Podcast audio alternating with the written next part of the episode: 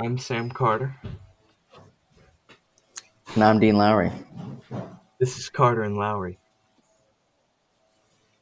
Let's get started. All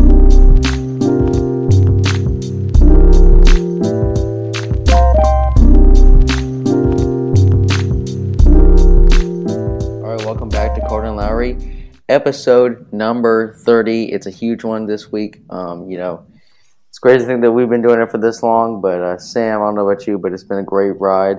Um, but we got a short but action packed week uh, this week. And so let's go ahead and get it started with the other sports segment. Um, the Braves are at 19 and 21, and they dipped slightly below 500, uh, but we're still early in the season. And uh, BaseballReference.com still gives them a chance. That gives them a 40.7% chance uh, to make the postseason this year. Uh, in the Preakness Stakes, Rombauer won, uh, you know, by a significant margin, uh, making a late charge after Medina Spirit led for most of the race. I don't know, Sam, did you watch the Preakness Stakes? I did not. Um, I probably should have, but I wasn't really wasn't really aware that it was going on. Yeah, me neither until about uh, 30 minutes before it started, but I did watch it. Um, so uh, the big question on everyone's minds, obviously Medina Spirit, you know, led for most of the race, failed the drug test. Sam, in your opinion, should Medina Spirit have even been racing? Um, no. I mean, I feel like there's a pretty set criteria um, when it comes to that, and Medina Spirit simply did not meet that criteria, so I don't think that that they deserve to race. I mean, I, I agree with you. Obviously, you know, I listened to a little bit of the story about it. You know, it was like a pre, it was like a some sort of like training, like a steroid that was like a training that wasn't like this like legal, but like not on race day. So it's a very complicated uh, subject matter, but definitely clouds the whole situation uh, with the Kentucky Derby win. But uh, I'm glad to see that you know we didn't have a Triple Crown uh, potential um, you know, coming up later this uh, month. But uh, moving on, uh, the PGA Championship this week, uh, the PGA Championship Golf Second Majors travels to Kiawah Island, South Carolina. Uh, Collin Morikawa is the defending champion. However, uh, much is on the line. Rory McIlroy, he has been in nice form. Obviously, won the Wells Fargo. he won the last time the tournament was at the Ocean Course in Kiawah. Jordan Spieth looks to become the sixth player to complete the career Grand Slam with a win of the PGA Championship uh, and the first to do it since Tiger Woods in 2000. And uh, in some other news, uh, in the Basketball Hall of Fame, Kobe Bryant, Tim Duncan, and Kevin Garnett were the NBA players this year that were inducted into the Basketball Hall of Fame this past weekend. A really stacked class. And uh, looking back, Sam, you got any uh, favorite moments uh, from these three players? Um, no, not really. Um, it was it that wasn't really my era of interest um, but yeah, three great players. Obviously, Tim Duncan was probably my favorite. Um, he's he's just a humble guy and a great one. Yeah, um, you know, obviously, like you said, before my time, but uh, you know, great to see that you know such a great class, and obviously Kobe, you know, with the tragic tragedy of his death, um, you know, Kevin Garnett such an emotional player. I never liked him the best, but you know, great to see. He definitely deserved to be in the Hall of Fame. Uh, and Tim Duncan, like you mentioned, such a humble and great guy, a Wake Forest guy. You know, he went to college in North Carolina, so always got to support somebody who does that. But uh, that is going to do it uh, for our other sports segment. Uh, unless Sam, you have any final thoughts? Nope.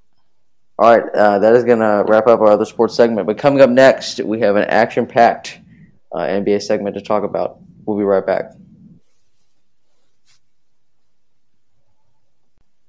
All right, welcome back to our uh, NBA segment, and uh, it was a rough week uh, for the Charlotte Hornets, going 0 and 4, uh, dropping to 33 and 39 overall is their final record on the season, uh, condensed season, obviously, so you can't really measure it against past seasons. Um, that drops them 10th in the Eastern Conference. They will still continue to play. They'll be in the play-in game.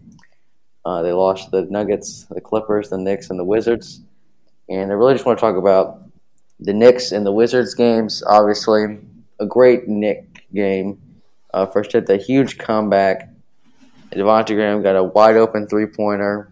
He missed it, losing overtime. which is okay. You know, Knicks are a great defensive team.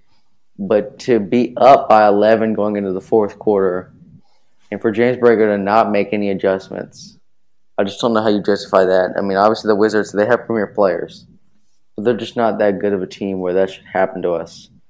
And I, I mean, I think it's inexperience showing. I mean, coming down the stretch, you know, obviously we had a lot to deal with a lot of injuries. You know, Gordon Hayward a big help for him to be. He's that playoff guy. He was the guy that was going to hold us together when things started to fall apart. But um, you know, now with him out, Terry Rozier, a little bit of playoff experience with the Celtics, but all of our great great players are young and they haven't really been there before. So it makes sense for us to crack a little bit down the stretch. Obviously, it would be still a nice bonus to win these two play-in games and get into the postseason. But a little bit of a disappointment. But uh, Sam, why don't you give us our player of the week anyway? So our player of the week this week is Miles Bridges, who had a 30 point, 5 rebound, and 4 assist game in his return on Saturday against the Knicks he definitely fielded uh, a big part of that comeback against the Knicks, and uh, great, great to see him back. He was playing very well.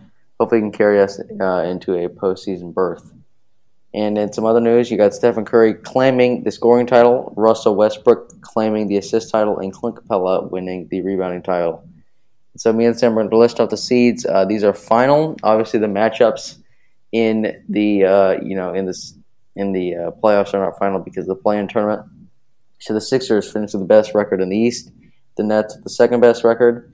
The Bucks to finish third and will face the Heat. Uh, the Heat are two zero oh against the Bucks all time in the playoffs, and the Knicks come in at number four and they'll play against the Hawks. And uh, the Knicks are one zero oh against the Hawks all time. In the East playing the seven eight game is Celtics Wizards at nine o'clock on Tuesday on TNT, and the 9-10 game is uh, Hornets versus Pacers at six thirty Eastern Standard Time on TNT. And uh, remember, the winner of the Hornets Pacers game will play the loser of the Wizards Celtics game for the eighth seed, and the winner of the Celtics Wizards game will be the seventh seed. All right, Sam, why don't you give us our uh, Western Conference uh, final standings? So out west, you have the Jazz in the first spot with the Suns in the second. Then the Nuggets versus the number six Trailblazers. And then you have the number 4 Clippers against the number 5 Mavericks. And then in the play in, you have the number 7 Lakers against the number 8 Warriors. The number 9 Grizzlies against the number 10 Spurs. So just looking at some of these uh, matchups, you know, we're gonna get started off in the East. You got the Bucks versus the Heat, obviously a rematch of last year. Um, you know, the Heat did win that series in five games. Play very good defense on Giannis. We'll see how things uh, shake out this time, but I would not be surprised if the Heat won again. Um, you know, they're a very good team, a lot of good shooters. Uh, Duncan Robinson, Tyler Herro, uh, Jimmy Butler's always going to be good. You know, you got Bam Adebayo, so a very good team. The East is a little bit deep this year. You know, the Knicks will play the Hawks. Two teams that kind of, you know, were on shaky ground. The Hawks fired the coach in the middle of the season, and now they're here. The Knicks, we we had no idea they were going to be in this position, but um, that'll be definitely interesting to watch. And you know, in the West, you got you know rematch of last year, Clippers Mavericks, and uh, Nuggets Trailblazers rematch of two years ago. Um, but looking at the play-in game, Sam, you know which of the first round of the play-in tournament really jumps out at you, besides the Hornets, obviously. Um, I got to go with the Lakers versus the Warriors. Um, just because, like we saw earlier, Steph Curry won the scoring title. Um, I feel like that could be a sneaky good game, um, but we'll see. I don't know about a sneaky good game. I think it's going to be a great game. I think this was exactly what Adam Silver was planning on uh, when he designed the play-in tournament. This is gold. You got Stephen Curry versus LeBron. I know they're normally playing in the finals, but now they're playing in the play-in tournament. And you know, the LeBron obviously he re-injured his ankle against the um, who were they playing on Sunday? I did not I completely blanked my mind. I forgot. But he did tweak his ankle again, so that concern is there. The Lakers are loaded, but if Stephen Curry gets hot, you know the Lakers are in danger of missing the playoffs, and uh, that might be the beauty of the play-in tournament. That could be the downfall, and kind of bringing it into that, um, you know, college basketball, you know, kind of March Madness type. Sam, do you like that the NBA is looking to try to integrate more of this one game elimination uh, type thing into their playoffs? Um, I don't know. It's kind of gimmicky. Um, but it's it's similar to like the first four in the NCAA tournament. So, do you wish that? Do you think that one one-off games like this are more exciting, or do you think that the NBA should? Do you think that just the way the NBA does it now, or I guess before the play-in tournament, was just you know it's the way they've always done it. You know that's how it should be.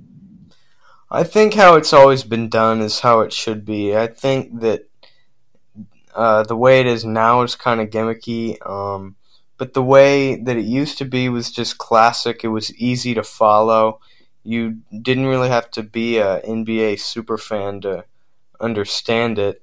Um, I just think it's it's just more confusing than it needs to be.